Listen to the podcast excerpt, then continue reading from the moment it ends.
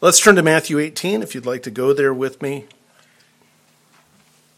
I'm going to begin reading at verse 1 in order to get the context clear in our minds.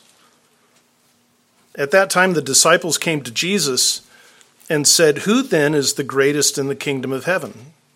And he called a child to himself and set him before them and said, Truly I say to you, unless you are converted and become like children, you will never enter the kingdom of heaven. Whoever therefore will humble himself as this child, he is the greatest in the kingdom of heaven. And whoever see, receives one such child in my name receives me. But whoever calls, causes one of these little ones who believe in me to stumble, it is better for him that a heavy millstone be hung around his neck and that he be drowned in the depth of the sea. Woe to the world because of its stumbling blocks. For it is inevitable that stumbling blocks come. Nevertheless, woe to that man through whom the stumbling block comes. And if your hand or your foot causes you to stumble, cut it off and throw it from you. It is better for you to enter life crippled or lame than having two hands or two feet to be cast into the eternal fire. And if your eye causes you to stumble, tear it out and throw it from you. It is better for you to enter life with one eye, having two eyes, than having two eyes to be cast into the fiery hell. See that you do not despise one of these little ones. For I say to you that their angels in heaven continually see the face of my Father who is in heaven. For the Son of Man has come to save that which was lost. What do you think? If any man has one hundred sheep, and one of them goes astray, does he not leave the ninety nine on the mountains and go and search for the one that is straying? And if it turns out that he finds it, truly I say to you, he rejoices over it more than the ninety nine which have not gone astray. In this way, it is not the will of your Father who is in heaven that one of these little ones perish. Father, help us to understand your word this morning by your Spirit, whom you have given to us, who dwells within us.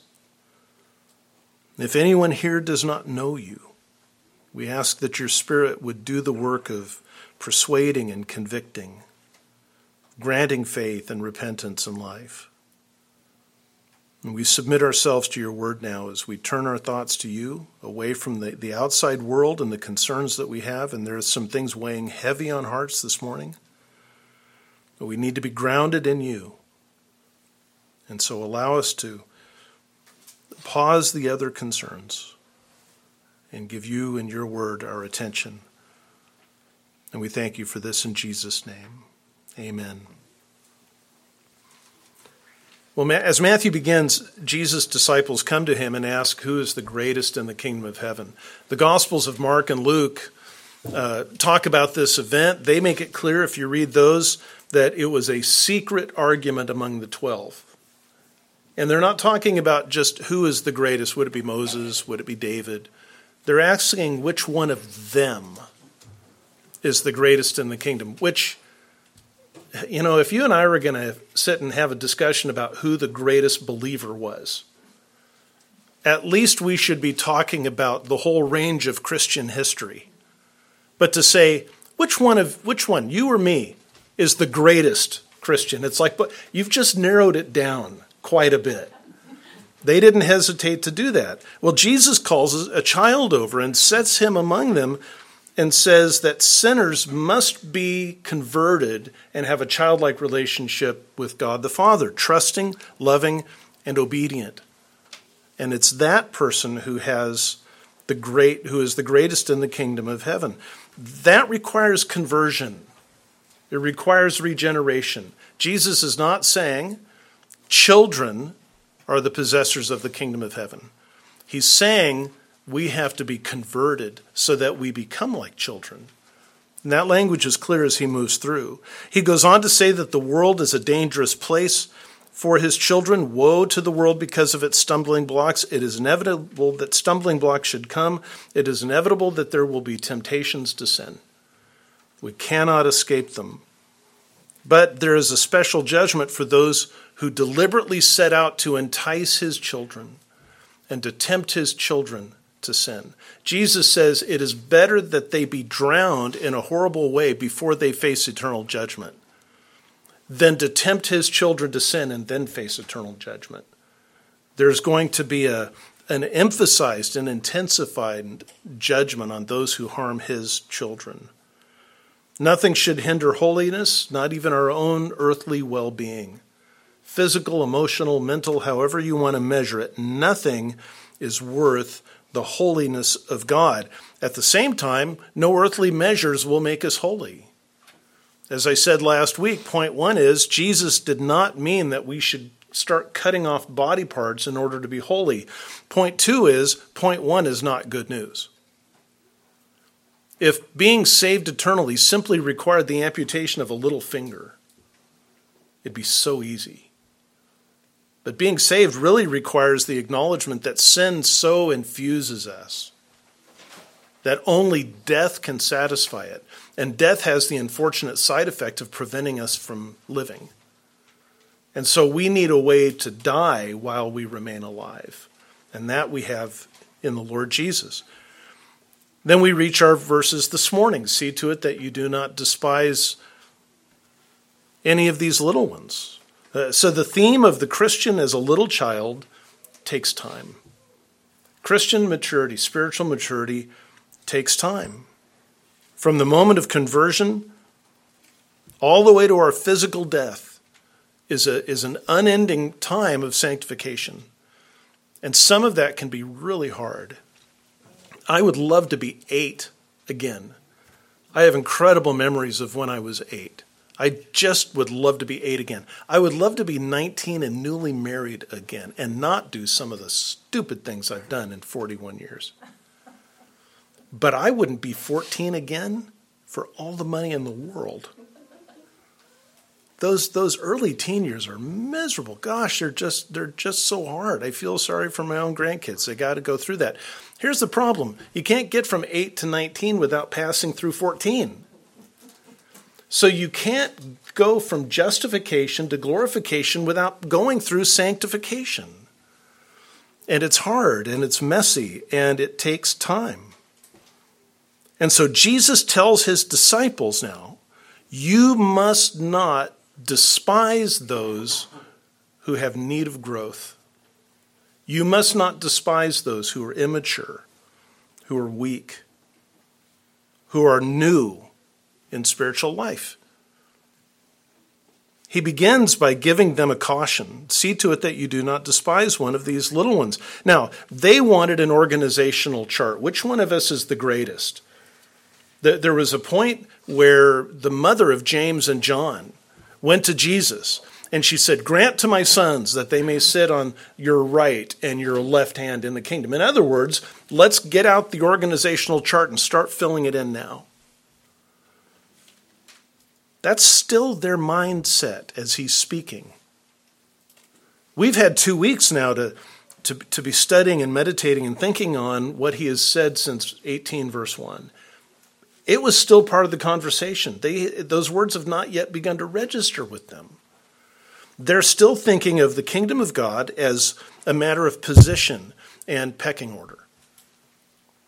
And that's a dangerous place to be. Now, they're in a unique position. They're in a privileged position. They'd been chosen by the Father, they'd been given to the Son.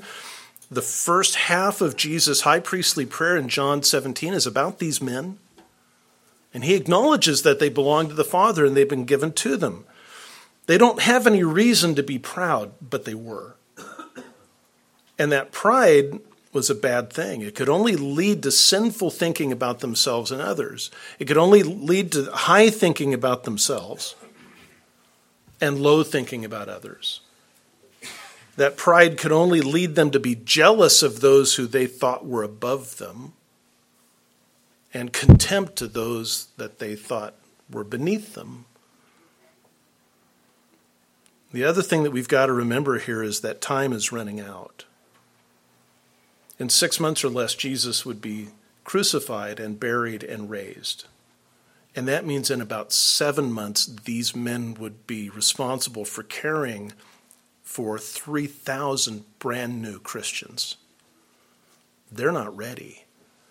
They're still thinking greatness in the kingdom is a matter of privilege and position and which one of us is the greatest. And so they've got to abandon those earthly ideas. Maybe they're thinking in terms of Elisha and Elijah. Elijah the prophet had a young protege, Elisha. When Elijah is caught up, his mantle, that is his authority and power, falls upon Elisha. And Elisha just carries on in the spirit of Elijah. But nobody carries on in the spirit of Christ. Nobody succeeds him.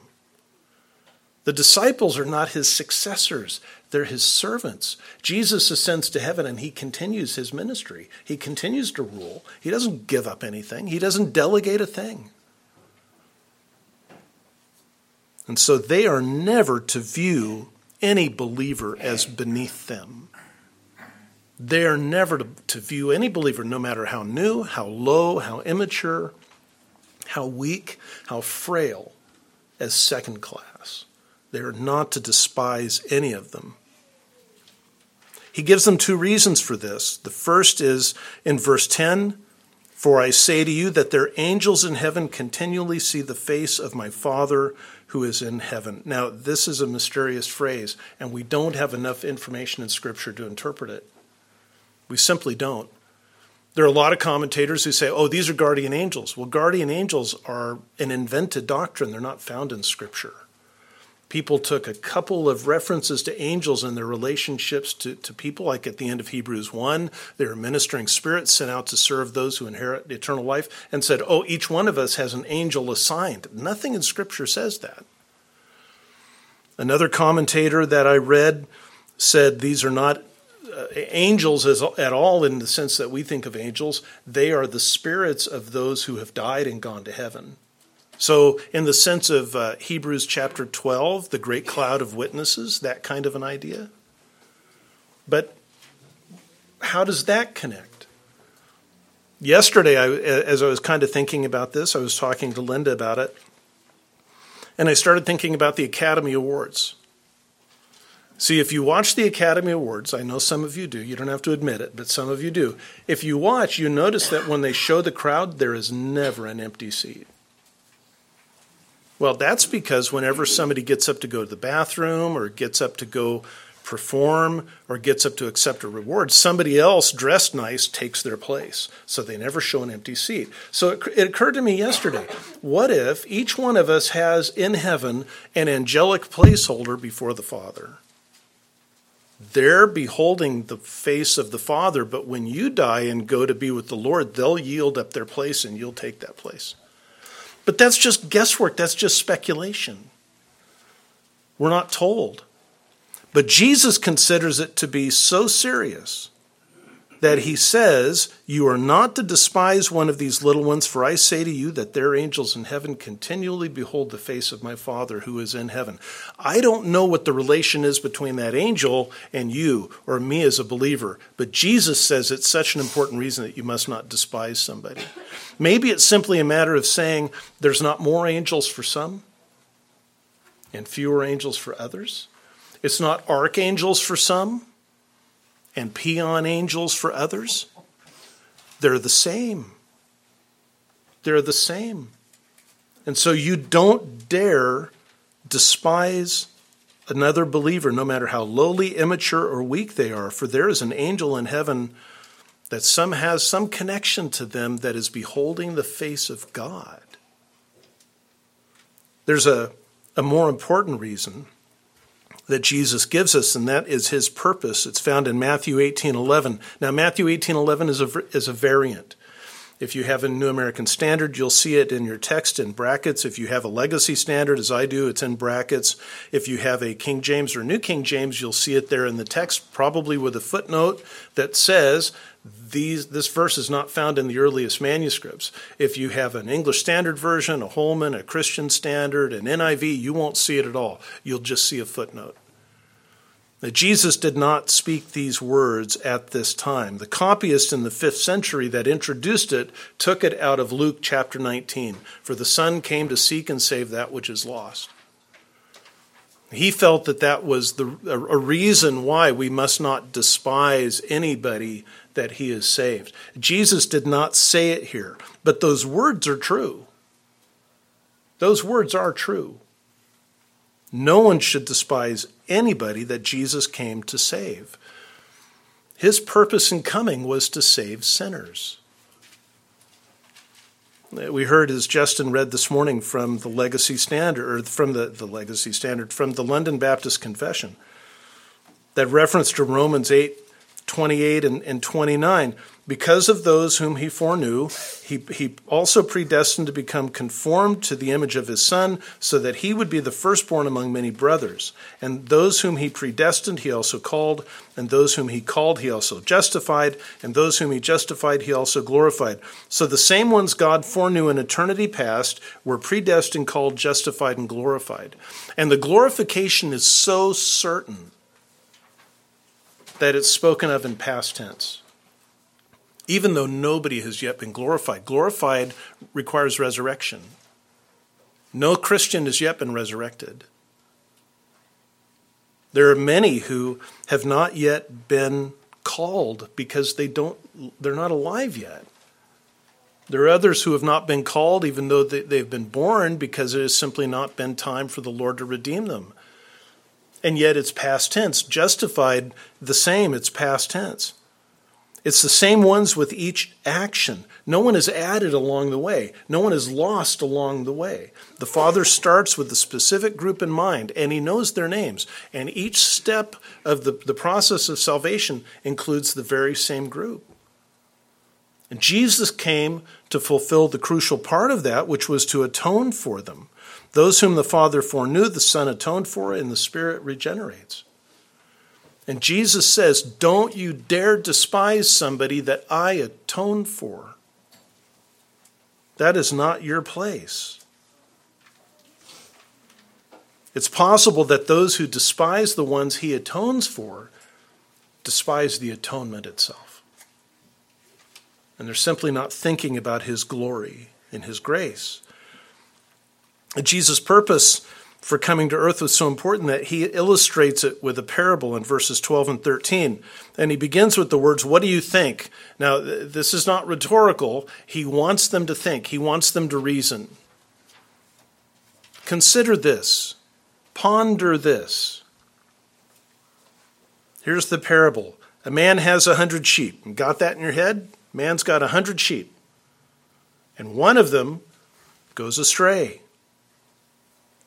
Does he not leave the 99 on the mountains and go in search of the one that is straying? And if it turns out that he finds it, he's speaking about in the, within the parable as it begins, he's speaking about a human shepherd with actual sheep, and that sheep has gone gone off. It could have been stolen, and he'll never find it. It could have fallen off the mountain, and he'll never find it. It could have been taken by a predator, and he'll never find it. But if he does find it, doesn't he rejoice over it in a way he didn't rejoice over the ninety nine? That is a rhetorical question. Yes, he does. The shepherd with those hundred sheep and one of them goes straying doesn't say to himself, Well, I've still got 99. That's pretty good. That's a valuable animal. And he goes looking. Every time I've ever heard this preached, it's been used to exhort the church to evangelism. As though what Jesus said was, If any man has 100 sheep and one of them goes astray, does he not send the 99? But he doesn't send the 99. He's not talking about 99 believers going in search of one unbeliever. He's talking about those who are his. He's been talking about stumbling. When the Son of Man looks at his flock and knows that one of his children have stumbled into sin, does he abandon that child? No. He goes searching, he goes looking, he goes to restore. The triune God says, well, doesn't say, well, I've got plenty of believers left. I'll just Well, oh well. Can't win them all. No, he can win them all. Verse 14 makes that clear. In this way, it is not the will of your Father who is in heaven that one of these little ones should perish. My will gets frustrated all the time. All the time. Linda and I were able to get a, a new washing, uh, not a washing machine, a new dishwasher on Friday. Circumstances worked out. It was a blessing for us. I went to install it. How hard can it be to install a dishwasher? I mean, you got water in, you got water out, you got power. How hard can it be? Well, when the power plug is four feet and the distance to the outlet is eight feet, Menards, Menards, Menards, Menards, Menards. I just, it's like a revolving door at Menards because my will can be frustrated. And we might be tempted to think of God's will of being like our will, only bigger, but it can be frustrated. And and the Rolling Stone song applies to God too. You don't always you can't always get what you want. God always get what's he, what he wants. He never loses. It's hard for that because there are people who are sent into judgment. And we need to understand the totality of Scripture and the majesty of His glory to be able to even begin to comprehend that. But biblically, we have to begin with the idea that God never loses. The sinful nature of the disciples would cause them to look at a straying, stumbling believer and hold them in contempt. We're going to hear Peter do that before too long in Matthew. Even if all of these other ones betray you, I will never betray you. He held the other ones in contempt. I'm better than them. I'm smarter than them. I'm more faithful than them. Meanwhile, John, who refuses to mention himself by name in his own gospel, is the only one of the disciples at Calvary. The only one. The quiet one.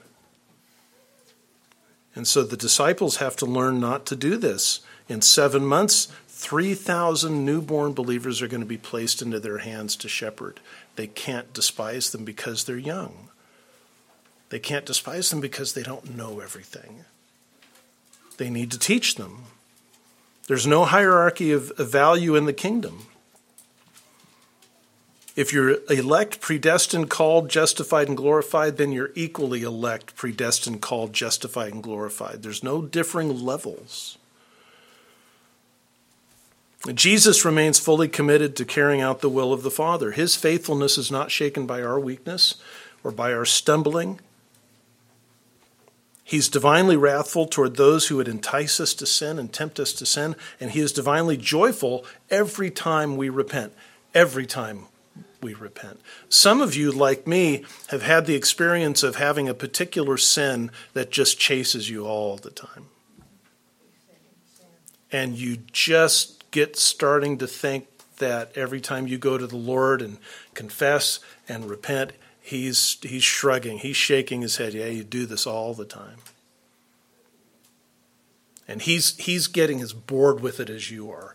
He's getting as tired of hearing you repent as you are of, of repenting. He's getting to the point where you, you, you just think, I just don't even want to go see him right now. Because this happened yesterday and the day before and last week and last month and last year. I got to tell you, it may take death to shake that sin loose. But we make a mistake if we don't think he doesn't rejoice when we come back. Every time, like it's the first time. Just like it's the first time.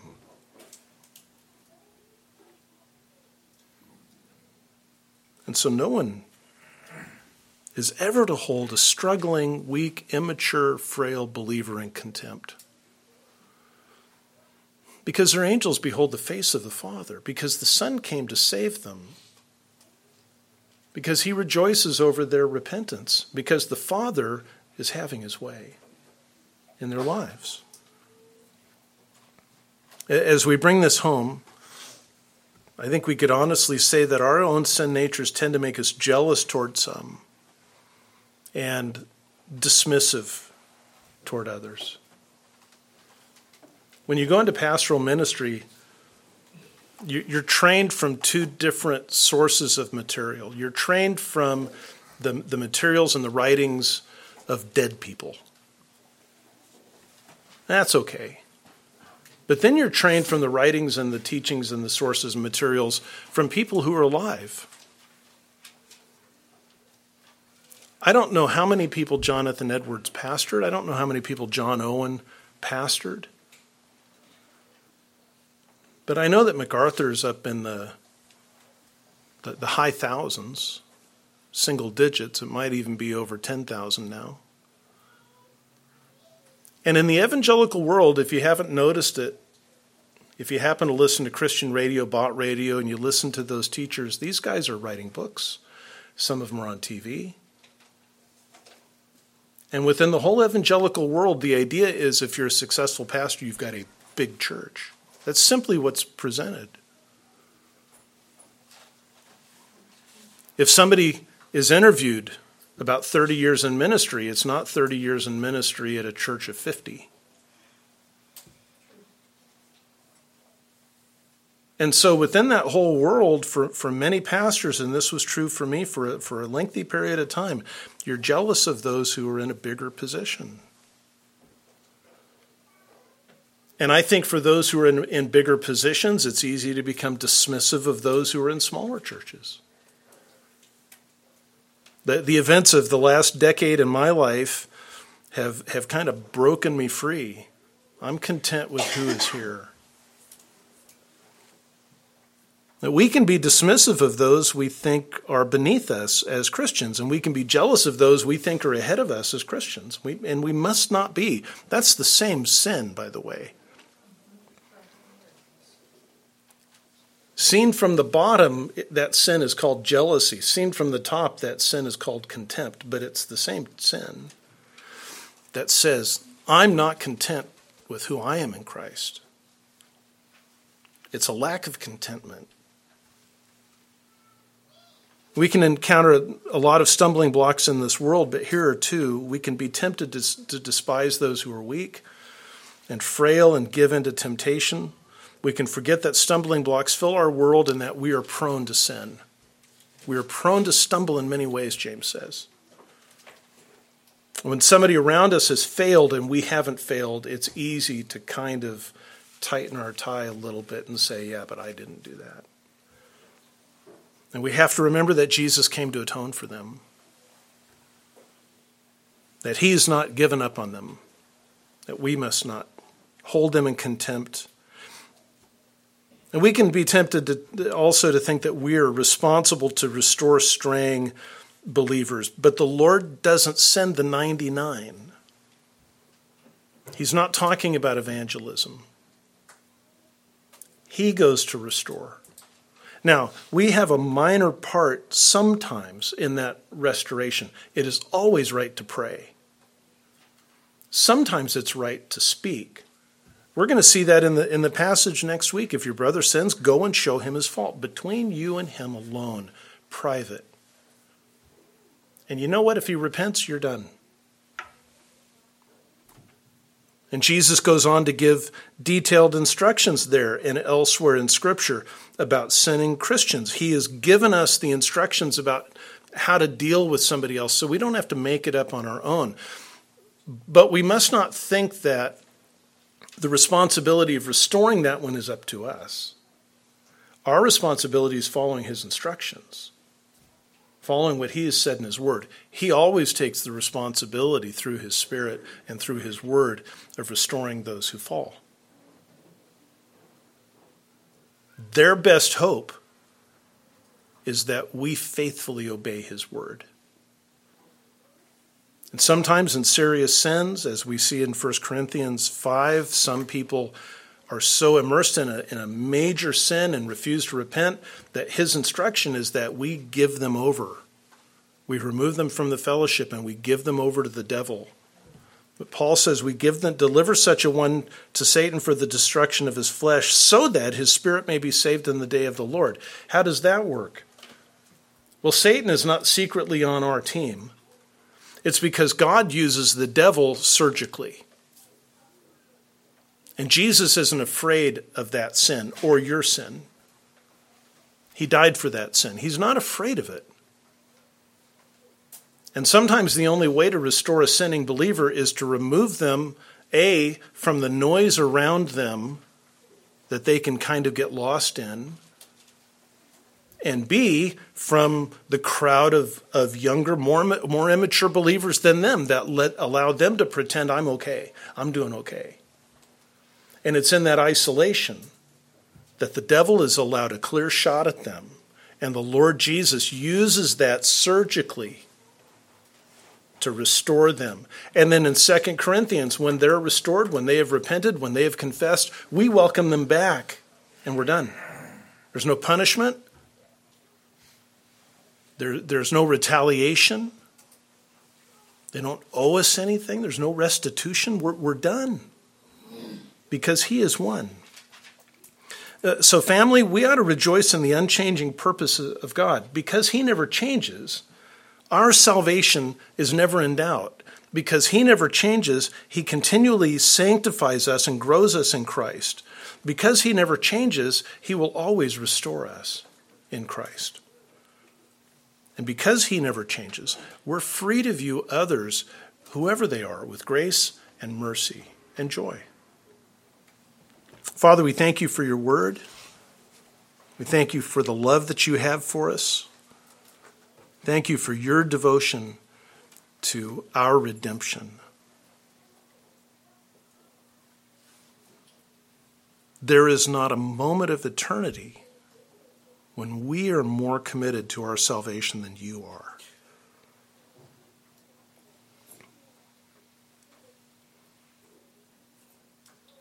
It is your constant purpose in our lives. And we can forget about sanctification for days or weeks. But your spirit never stops the process of transforming us.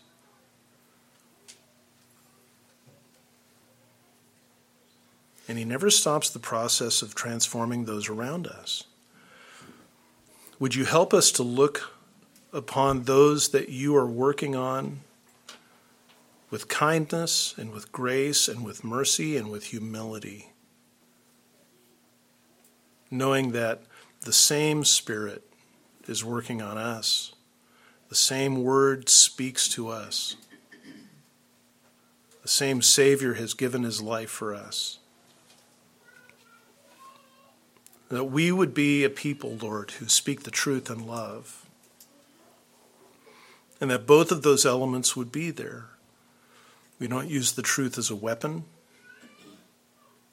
but neither do we pretend as though, though love by itself can accomplish anything. Help us to be faithful. Help us to be obedient. Grant us your joy this week.